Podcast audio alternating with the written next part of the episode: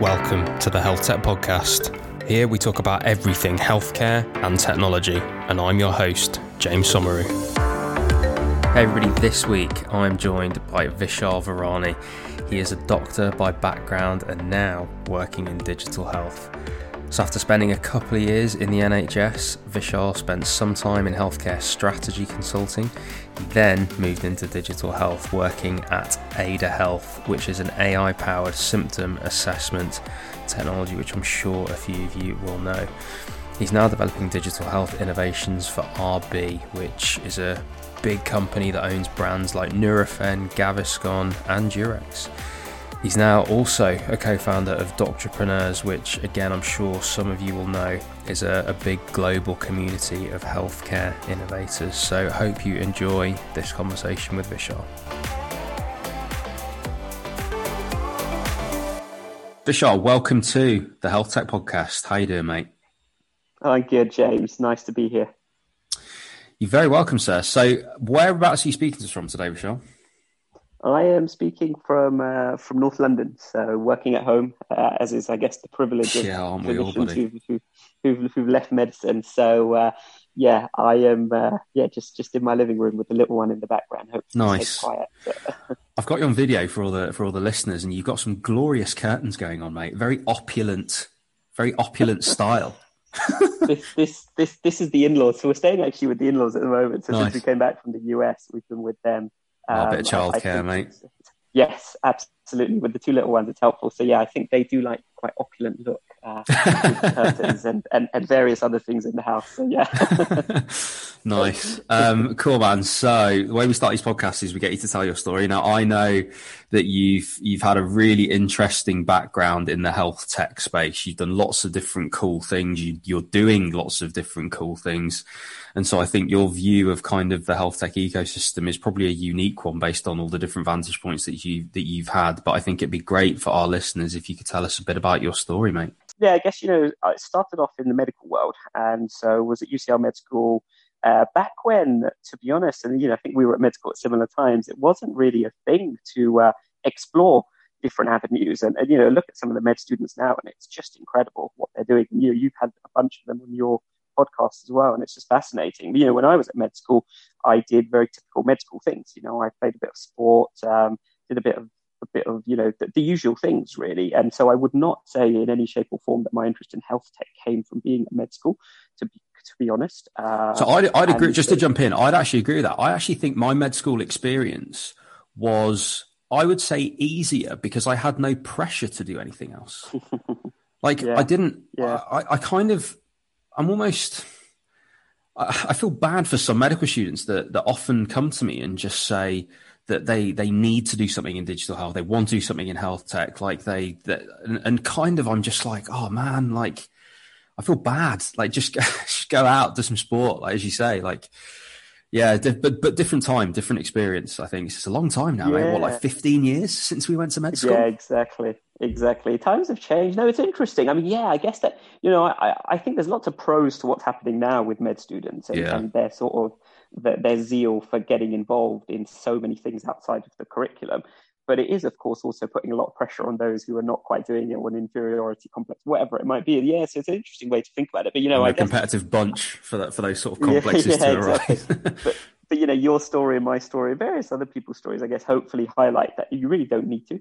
So of course it's nice but actually the journey into whatever you're passionate about can come at any point in your career. And so for me i certainly pursued things i was passionate about in med school but it was more things like uh, you know started uh, we ran a global health magazine for example and different things like that which was sort of a hard copy magazine which is also a little bit of an antique these wow. days uh, certainly wasn't have you still got a few copies? focused. I do yeah yeah it's quite nice. nice. to flick back at them and even now i quite like to look at hard copy things. And you know, just as a, a as a side thing, there's, there's, a couple of really interesting health tech magazines out there, which uh, like reading. There's one out in the US called Start from Startup Health, which is a sort of incubator, but they've got yeah. a really nice magazine. And uh, so yeah, sometimes some of those older school things are nice. But anyway, med school was um, med school was was was good. And then I did my F1 and F2, and even during F1 and F2, just did the usual things. Really, I didn't do anything uh, particularly unusual. Uh, I then always thought I'd want to be a GP, so I did four months of my GP rotation. Actually, what I saw is what the partners were doing was actually quite similar to what I was doing as an F2. Of course, they were doing it faster. Um, and I think this is where you, when you're a bit younger, you don't quite understand all the nuances and, and the reality of people's jobs. You just see what, what, what you see on the surface of it. And I made a decision at that point that maybe being a GP wasn't for me. Uh, but I didn't know what was. So I just wanted to explore you know, this idea of being able to having more than one answer to a question is something that I started thinking about a little bit when my F2. It's like you know, things were so protocol driven in medicine, quite rightly so, but it can be frustrating and constraining at times. And it's not necessarily that I'm a creative person, but it is nice to think that there may be multiple answers to a question. And so I then said, well, what else is out there? So I, you know, I, I would say quite generically decided to go into management consulting because that is still now what a lot of medics will do when they leave. Um, and it, I guess to, to, for a lot of people, it's a master key, which then opens up a lot of doors potentially. It's a uh, really uh, good term, is, by the way. Master key. Yeah. Yeah, so in theory, right? So you know, can certainly we can certainly dig into the realities of that, I, and then you know, yeah, sure there's evidence of it being in practice too. Yeah, that does. The, yeah. you know, the people springboard onto a lots of different cool things.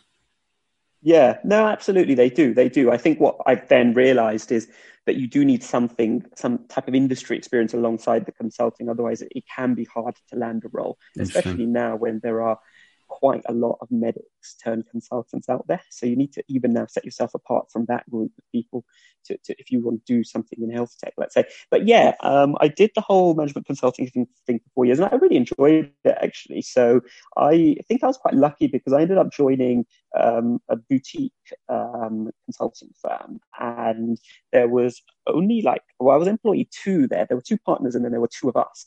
And that's how it's remained for a while. And we were sort of hiring space from a, from a, from a media company uh, in Soho. And so it was very much quite startup-y, actually. And, uh, you know, we then grew a little bit and we had some space in the King's Fund. And that was nice because it's nice to be in and around the King's Fund. Um, cool. but, but, you know, worked on some really interesting projects there. Again, not very health tech focused. All there was one that was a health tech project, but the vast majority were basically healthcare services projects. And what that experience did is it opened up my eyes up to the business world, uh, to understanding what a P&L is, to understanding about profit, EBITDA, um, which you have to go into. Sorry, I don't, don't mean to use too much jargon, but you know, also this idea of, of how do you grow a business? And, and then I guess what you also realize is a lot of things that you may do in the business world or in consulting overlap with medicine because when you're trying to break down a business problem, it's actually quite similar to breaking down a patient's diagnosis or case. And I'm not trying to, I'm not trying to sort of be very cliche, but it genuinely is true actually. And I think that's probably why a lot of doctors do reasonably well in consulting. Um, and communication skills are, are quite important. So your ability to sort of convince and influence patient decision making and working with colleagues in the hospital ends up being quite an important part of consulting where you're sort of going out. Dude, I, I, I totally agree with this. I, I, think I think for people listening that that that are, are, might be worried about transferable skills, as you've pointed out, so much of it is actually transferable. The the example I often use is is you know the the person in your team that you'd always send to the radiologist to get your scans done first they're just excellent in sales. Like they just are probably just very naturally very good at sales because they can sell their patient to the radiologist. And as you said, yeah. those those examples there, you know, it's it's similar. Like there's there's a lot of transferable skills out of medicine. So yeah, I'm not surprised by uh, by that experience. Yeah, no, absolutely. You know, for, for the clinicians that would be listening, I'm also not trying to advocate um, necessarily moves out of medicine because I think the other thing that's changed um, since when I was at med school and then in my F1, F2 is that opportunity to create a hybrid career has become so much oh, yeah. more plausible and accepted. And it's it's fascinating because I mean I don't know that I would have left medicine if I was now in an F2 position because I possibly would have said, given everyone that I have managed to encounter, or let's say even through the Doctorpreneurs platform, we managed to interview a lot of doctors and entrepreneurs who, who have stayed in medicine said, given that all these people I'm exposed to have been so successful with a hybrid career, why should I leave? Because I have so much leverage as a clinician that continues to practice. Um, now, of course, you have to make a decision that says, I actually do quite enjoy some parts of my clinical day job, but I just want variety. Um, and if that is the case, then I think there's a big, there's, there's, there's like a lot to be said there's a lot to be said for that hybrid career. Um, but anyway, for me, I guess that, you know, probably what I did uh, worked out at that time because it wasn't really possible to do something like consulting. And even now, something like consulting is very possible with medicine, but it wasn't back then. So, anyway, I did that. Um, I did management consulting for a few years. Actually, one of the four years I spent was outside of clinical, oh, sorry, outside of medicine. Sorry, I should say even healthcare. Um, and that was an interesting experience. I went to a different consulting because I basically said, I don't want to be pigeonholed as a medic who does healthcare.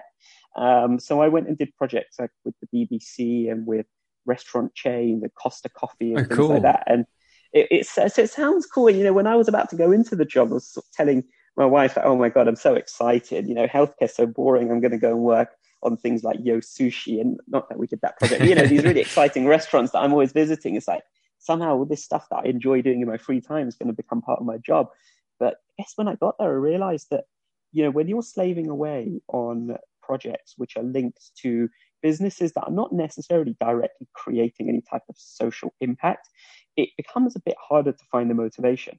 And um, you know, I then compared that to the healthcare experiences, and even if it was a private healthcare sector project that I was working on, you're still in some shape or form creating meaningful impact on people's lives. Because you know, you could argue that private healthcare offers you things that public healthcare can't. Or when we were working on care homes projects, like this stuff really means something to so many people. Um, and it was a bit harder to get that motivation with a project like uh, the Costa Coffee one, or whatever. So of course there are ways of creating impact in every industry, but I I actually realized I needed to be in healthcare. That's where my leverage was, but more importantly, that's where my passion was. And so nice. I think up until then I was doing things that were somewhat tactical or strategic, sort of saying, oh well, if I do this, I can unlock the other the next thing in my career. Um, but then I think a, a flick switched in my brain when I was exposed to Ada Health because that was my first foray into digital health um, and my first foray into a sort of, I guess, a scale up business. And so I got into Ada Health by serendipity, which is the same way that basically everyone gets into digital health, I think, pretty much. Absolutely. Yeah. you know, I knew, yeah. I knew exactly, yeah. So I knew Claire Novorol very well, who is the co-founder of Doctorpreneurs. So through the Doctorpreneurs platform that I had helped build up with her, which is sort of a, a community of healthcare entrepreneurs. And you know, we provide resources, education, opportunities, and insights for healthcare innovators, and you know, predominantly via our website. So I got to know Claire through that, and then I was sort of speaking with her just as I was leaving consulting. And Ada Health, which is basically an AI-powered symptom assessment technology, um, and it's Berlin headquarters company. They were just about to launch their consumer facing app um, in the UK, but then also starting to explore NHS opportunities. And so Claire sort of said, why don't you come on board and see what you can do for us with the NHS? So I basically jumped into a commercial role there. Um, and I guess give, because of my consulting background, I was able to land that type of role versus, let's say, a more clinical role that Claire possibly would have pushed me towards if I was coming straight out of medicine. Um, and so that was the Ada Health journey, really. And, you know, I could then dig into that further, but it was absolutely a fascinating journey. So I did that for three and a half years, mostly in commercial roles, but also bleeding into clinical evaluation and bleeding into product development as well. Um, and then for the last six months, I've been at Reckitt Benckiser, which is, uh, you, know, you, probably haven't heard of Reckitt Benckiser, but you may have heard of their brands like Nurofen and Durex and Strepsils. So they basically sell a range of over-the-counter brands in the UK and beyond. Um, and so I'm working in their digital health team, which is a newly formed team, and uh, so you know happy to share tales of of, of, the challenges uh, around corporate innovation and also sort of commercializing digital health and all that good stuff. So yeah, that's kind of more or less my journey. And I guess one or two of the other things I've just been doing on the side to to, to sum it all up is um, some lecturing in sort of university courses, which is just something I find quite interesting. It's just nice to be able to interact with the new generation of medical students, uh, and then also do a bit of work with London Business School because increasingly a lot of MBAs are getting quite interested in health tech, and I think it's nice to give them a perspective of what it's really like um, before they may jump into it post MBA. So some of that stuff uh, I've also been doing on the side. And then the only other thing I mentioned is sort of very recently took on a role as governor of Royal Free Hospital, which has been a really interesting experience and something that I would really recommend for anyone interested in healthcare. Now, these things are always two-way streets. So of course, the idea is I contribute something to the Royal Free uh, with my experience, but a lot of it is also about the incredible learning that you can get. Say, how does a trust actually operate day to day? Um, so what the governors do is they hold the non-executive directors to account, and of course, the non-executive directors then hold the exec board to account. So quite unusual in the sense that you have this layer um, that this layer that sits between the non-executives and the, and the executive board. So it's a nice position to have, um, and it's meant to be sort of there to represent the community and things. So yeah, anyway, I'll stop there. Sort of, these are some of the things I've been up to. That's awesome, man. There's always there's always someone higher up, isn't there? You can get to NED, and there's always there's, even even then you've got a boss. My goodness, um, so much cool stuff, man. And like I think, as I said at the start, you know, you've you've had you've had various different vantage points within the health tech space. Similar to me, you've sort of grown up with the health tech space in the health tech space. We sort of got in at a time where you, you, had to be really interested in it for one reason or another. The the only reason I got interested in it was just because I was trying to solve problems in a hospital, and it seemed that tech was the best way to do that because it didn't really have much tech in there. And that's how I got interested in, in I suppose, the, the technology side. And then, uh, and then I've just stuck around and haven't really been able to get rid of me doing various different bits and bobs in the space. But I suppose in a similar way, you've you've done lots of different things in the space, and you've got lots of different things going on even now. I've seen Claire speak, and I've I, have obviously I know the app, and I actually I think I wrote something in for Forbes. Yeah, I think you about, had for Forbes. Yeah, yeah, yeah, Ada, I did, didn't I? That's why I know. Yeah. yeah, that's why I know it. It, I do a lot of due diligence when I write those articles, so I, I know that business extremely well now. Oh, um, oh, very good, and we were very pleased to see that. So yeah, I mean, every little bit of PR is so important well, when absolutely. you're a sort of company of that size. So. Absolutely, but you guys, you know, Ada Health, it was, as you say, it was scaling up. They were you part of it when they raised they raised a huge amount of money at one point. Um, were you part? Were you, were you there yeah. at that point? Yeah, I was. So that happened, I think, three or four months after I joined. Um, yeah. So that was yes, yeah, yeah, yeah. So just just after I joined, we had raised. That's money, awesome, man. So what what was that like then? Because I think there weren't a huge amount of startups around. I mean, there's a fair amount, but not not not an enormous amount. And so it was always going to be you know, leaning on a personal relationship to get in, for example, and that side of things. But it must have been interesting for you. You probably did have a look at other things that were going on, probably some smaller startups and, you know, the likes of Ada, I suppose, already had a commercial model that was clear or that they certainly had a model that that led to them led to investors seeing value and all the rest of it. I mean was it a decision to go to ada? Was were you looking at other things? And sort of tell me about that ada experience from your role as sort of commercial which i think is quite interesting when, when it you know as it relates yeah. to health so, tech. so in terms of sort of you sort of saying choosing how did i choose ada at least to start with? And uh, just make that decision to join Ada versus anyone else. So yeah, I mean, in terms of that, it's uh, yeah, it's interesting. You know, if I'm being completely honest, I did no diligence at all, uh, either on. So on Ada, I did some diligence, but what I didn't do is see what else was out there, and I think that it was quite an instinctive decision. And and so you know, I think that some of the rationale for that probably even holds true now, even though the space has got a lot busier. So I think you could argue back then that, as you said, there weren't actually very many health tech companies that were sort of known about. Um, there's so many more now, but one thing that still holds true is if you've got a passion for the product, that's probably the number one um, the, the, number one reason to join a startup because there are a lot of tough days. There are a lot of days actually where you don't know if the lights will still be on in a few months' time and, and all that good stuff, which, you know, is just inevitable in a startup. And if you have passion for the product, it really helps you get through it because there's only so far you can go with a hard skill set in a startup versus the passion that allows you to think a bit different more innovatively about how to approach things. Um, and, and so for me, you know, when I saw the Ada product, I think the UX, of course, is very slick, but it's also a very meaningful product for an individual in terms of the, the democratization uh, of access to healthcare, which, which, I think is a really powerful thing that now you see a lot of tech companies in their different shape or form focusing on. You could think about Wikipedia has done a similar thing for sort of information in general.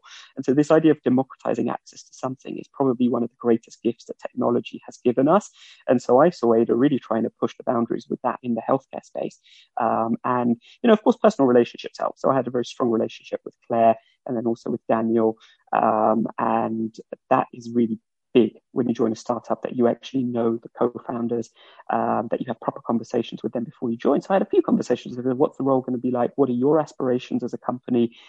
Um, over the next few years and all those things. So, you know, it was much more definitely did diligence of Ada. And, and the other big thing you do end up doing is doing a lot of Google searches. And actually, I think Ada was in a nice position where they had a decent amount of PR. And that helps because you say, okay, there's validation that's coming from a range of places here that are independent of a um, about the technology, about people, about the, the, impact that this business could have on the world. Uh, so those were basically the sorts of things that then compelled me to join. Um, I think if I was doing it now, I'd probably do more diligence. Uh, but you still have to make a somewhat instinctive decision when it's a startup because you're not going to have all the information in the world. No point looking at Glassdoor and all those other things. You know, you just have to go a little bit on. I love this product, and I really like what the co-founders are saying. I really like that advice, and I think it it definitely appeals to those people like yourself that are impact driven, that are that, that motivation is is a big deal. I remember when I wrote that article, it was because you guys had expanded into Africa and I think it that you put the app into like Swahili or it was it was Swahili, a language that was Swahili, yeah. yeah. It was a new it was a new language. But I think it, it's a really interesting point. I'm in a lot of conversations at the moment about the democratization of healthcare and how practically that happens. And you know, is digital health just safe for the for the wealthy? And there are so many examples of well, actually, no there's so many examples of, well, dare I say, a trickle down effect, but actually more the point that the tech might be built in in you know uh, high income countries, but can apply with perhaps a slightly different model to low income countries. And I think something like Ada Health, where it, it definitely can apply, is great because you can literally then.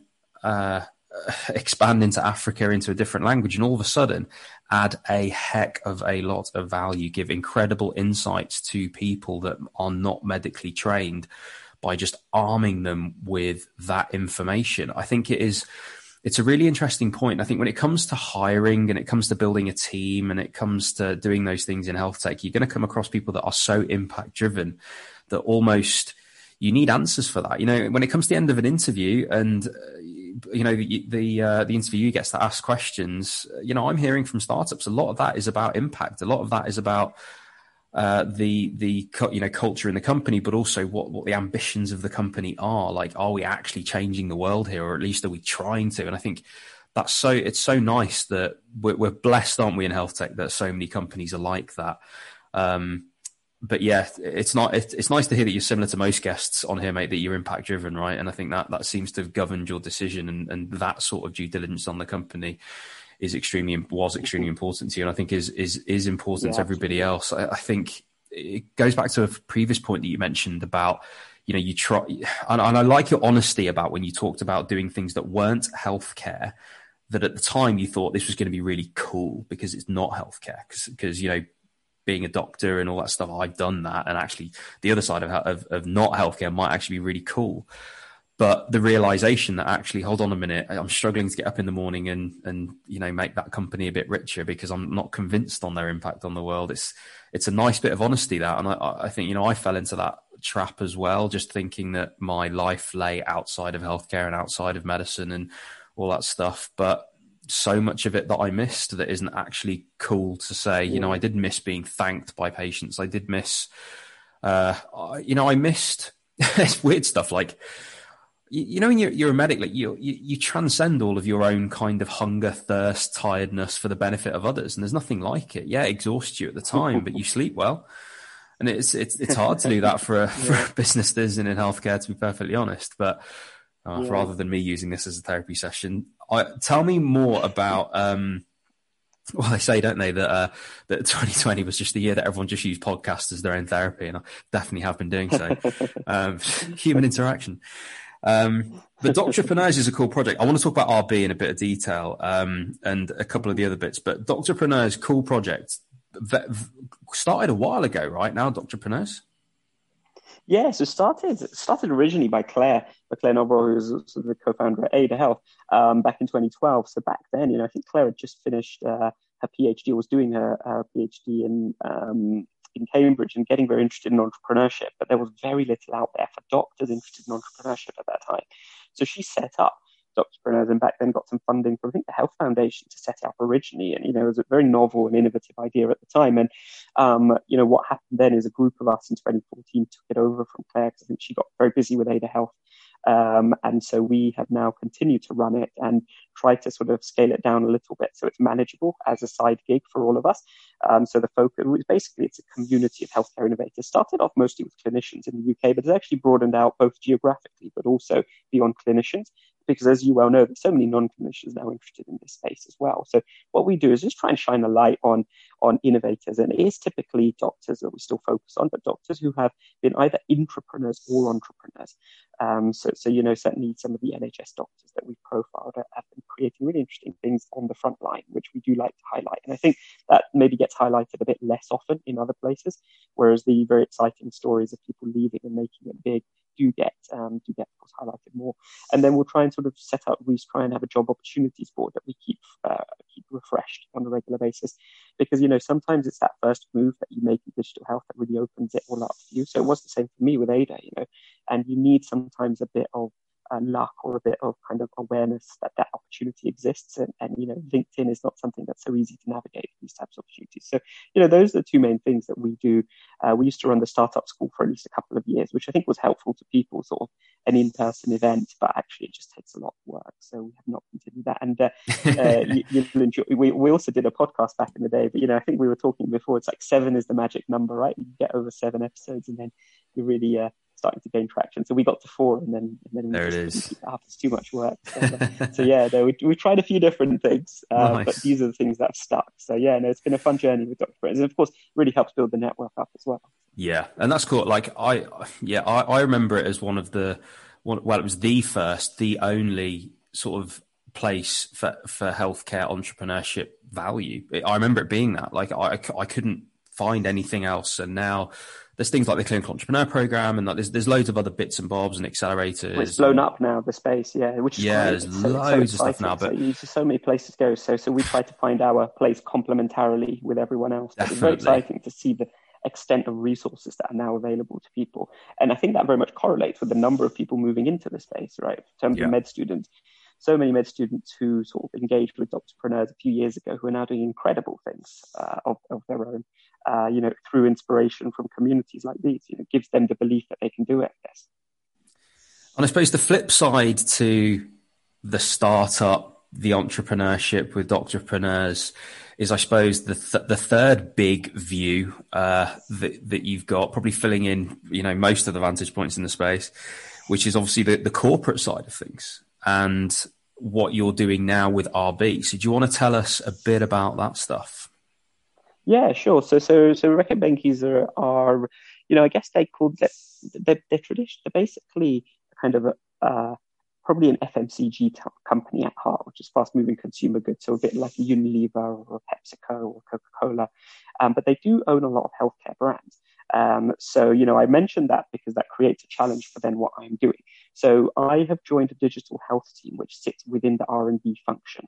Um, the challenge, so, so basically the opportunity for us is to develop digital health solutions that accompany some of our physical products. So, you know, can we create some type of digital therapeutic, for example, that sits alongside Nurofen and helps to complement the Nurofen that you're taking for lower back pain? Oh, or let's take Gaviscon as an example. Are there digital therapeutics that can complement the acid reflux symptoms that you're addressing with Gaviscon.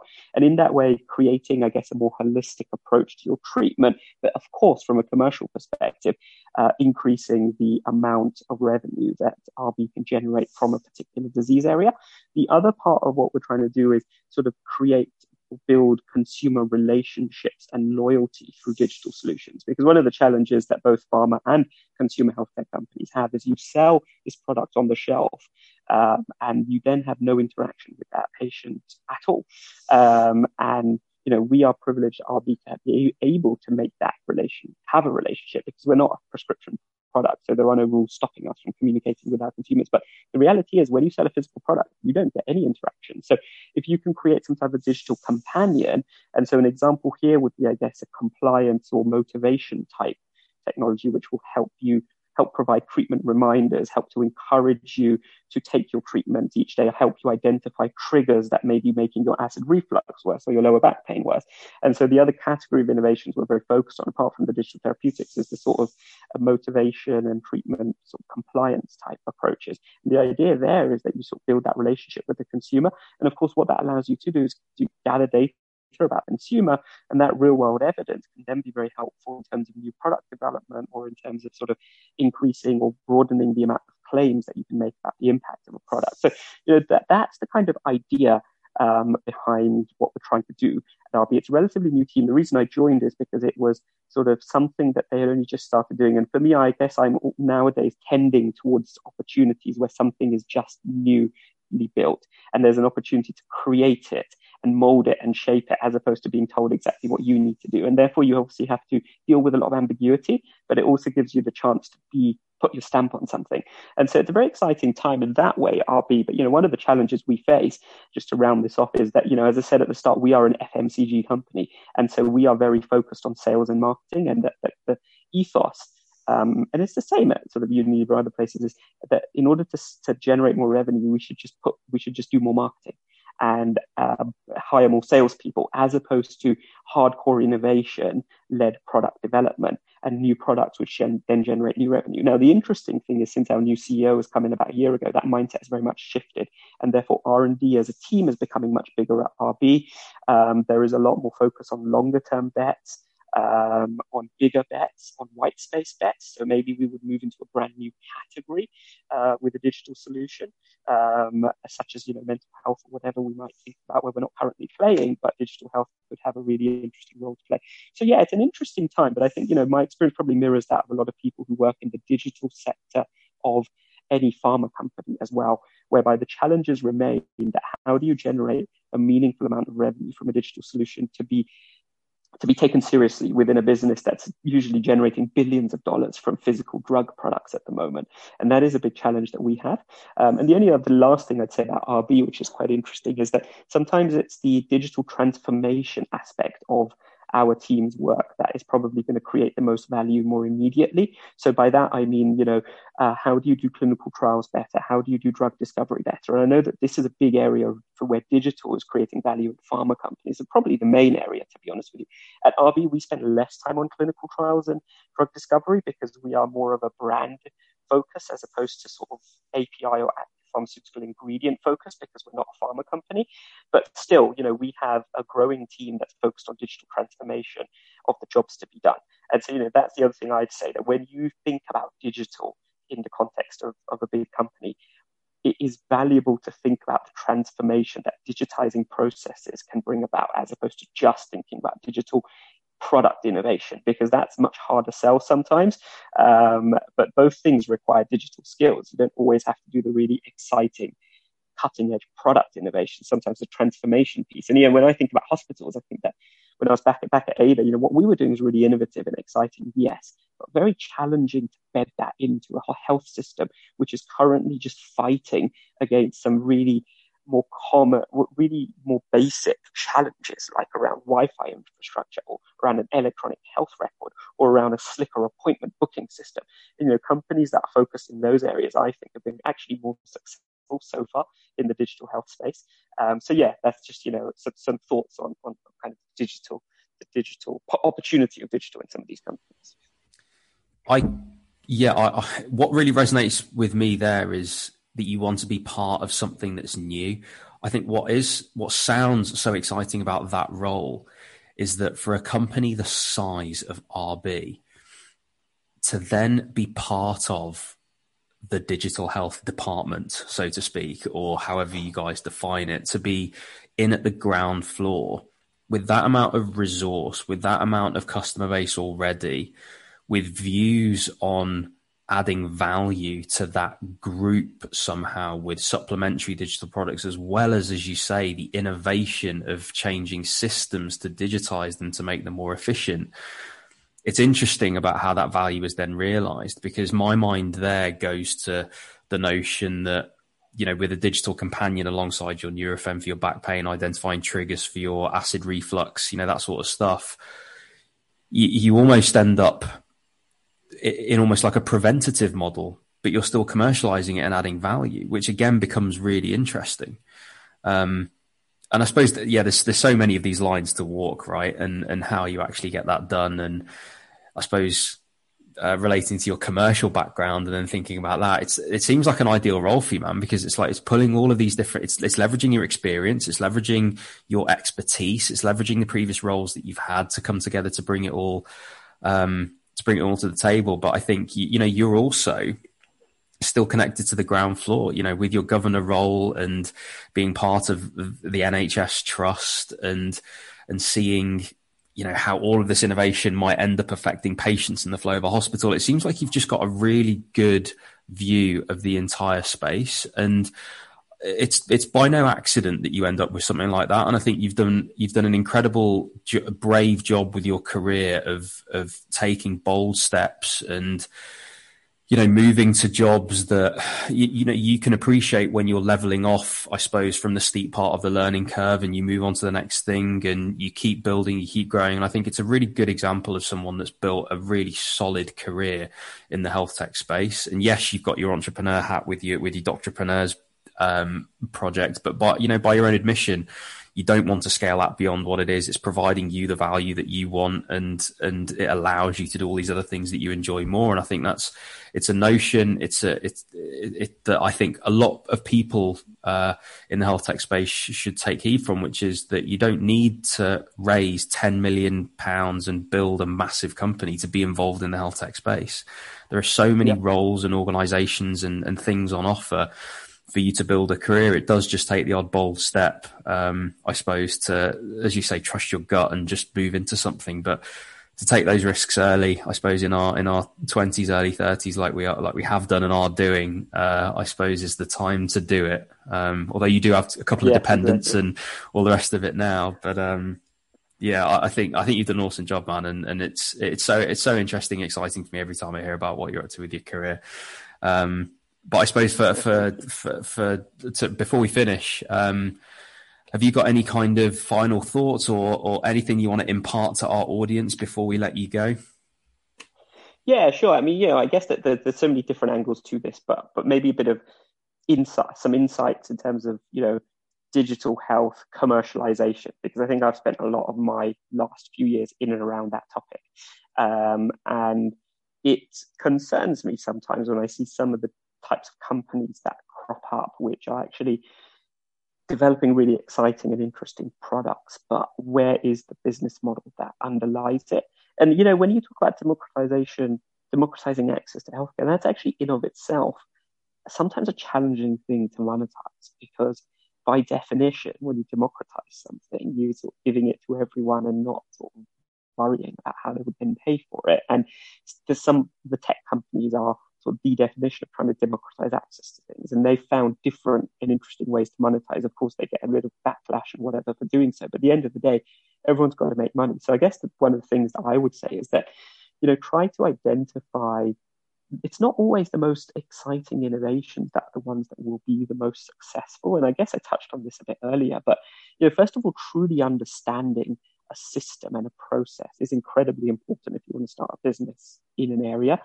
Um, but then also being able to say, well, this specific process could be made slightly better if we tweak this or tweak that.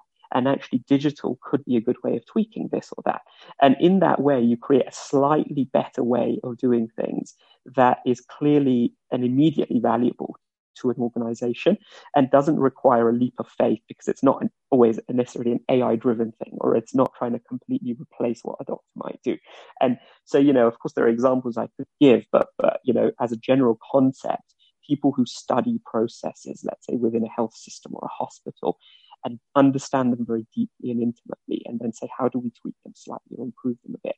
And then apply that same principle to other processes, I think is, is, is, is a nice way. And then I guess, you know, what you want to do is try and innovate in an area where you know that there's a budget attached to it already. So I think one of the challenges we had at Ada Health is, and we continue to have, is that there isn't a budget for AI symptom assessment. You know, at the end of the day, hospitals are reliant on Google or friends talking to each other or people talking to doctors in the family to find out what might be wrong with them before they go and see a doctor, right? So that's not something hospitals are currently paying for.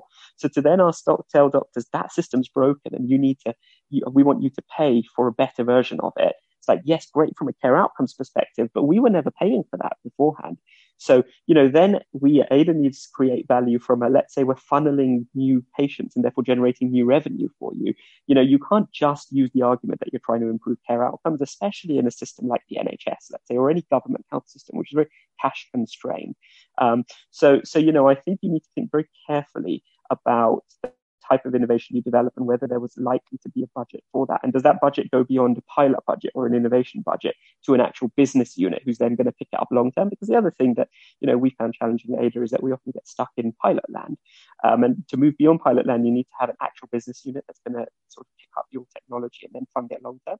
So, you know, those are just a few thoughts that I have when you're sort of thinking either as a as a co-founder or entrepreneur starting up something, or if you're already in a business, or you're thinking, should I join this business? It's like, well, think about some of those things.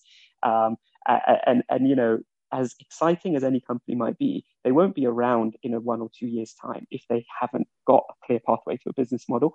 And I think, you know, the end last thing I'd say is we, one should be careful of the VC money that's being thrown around actually in the space at the moment. And it's um, it has its positives, but a lot of negatives whereby people get a false sense of security that just because they've picked up loads of users or because they've got really good UX for a product, they will be able to get lots of money and therefore that validates what they're doing. But the validation really only comes five, six years down the line when the impact has been created and you are off the life support of VC money and you're still surviving. Um, and that's the bit that I think people really need to think about. Like think very carefully before you take on VC money as well, because there's a lot of very successful businesses that haven't really had to take VC money on, and they're the ones who often may survive uh, the longest. Uh, of course, if you want to build something really groundbreaking and unicorn like or whatever, you might need to take on VC funding, but a lot of people don't need to. So I would say think twice before you take that money on as well. So anyway, sorry, I sort of went off on a few tangents there, but yeah, I'll stop there.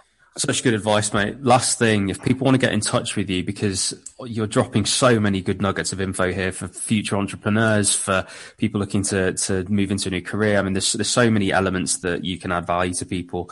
And I know you enjoy the odd bit of teaching and all the rest of it. So for people that are interested in, in speaking to you for one thing or another, what's the best way for them to get in touch with you? Yeah, absolutely. I'm, I'm very happy. I'm, I'm, I'm regularly speaking to folks who sort of who I want to pick their brain or they want to pick my brain. And, you know, that's the only way that people grow. And every single job I had in my career beyond that first NHS gig was through contacts. That's the only way. Um, even in the biggest companies like RBE, you know, that is the only way you can really get um, a role, especially in niche areas like digital health. So yeah, get, get in touch with me. Um, LinkedIn is probably the best way. So you can send me a message on there and I will make, make sure to respond. Um, I mean, my email address, v.virani, uk or doctors.org.uk. So happy for you to share that with folks if they ask as well. Um, but yeah, no, very happy to be in touch with anyone that wants some advice in the space for sure. Awesome. Vishaal, I know you've got to jump on another call. So thank you so much for your time, mate. And uh, we will catch up soon, I'm sure. Yeah, absolutely. It's been a pleasure, James. Thanks so much and good luck with everything you do. Hey everyone, thanks for listening and making it all the way to the end of this episode. Remember to subscribe, rate us, and leave a review. And you can head to the description of this episode to follow me on all of my social media so you don't miss out on any of the latest health tech content.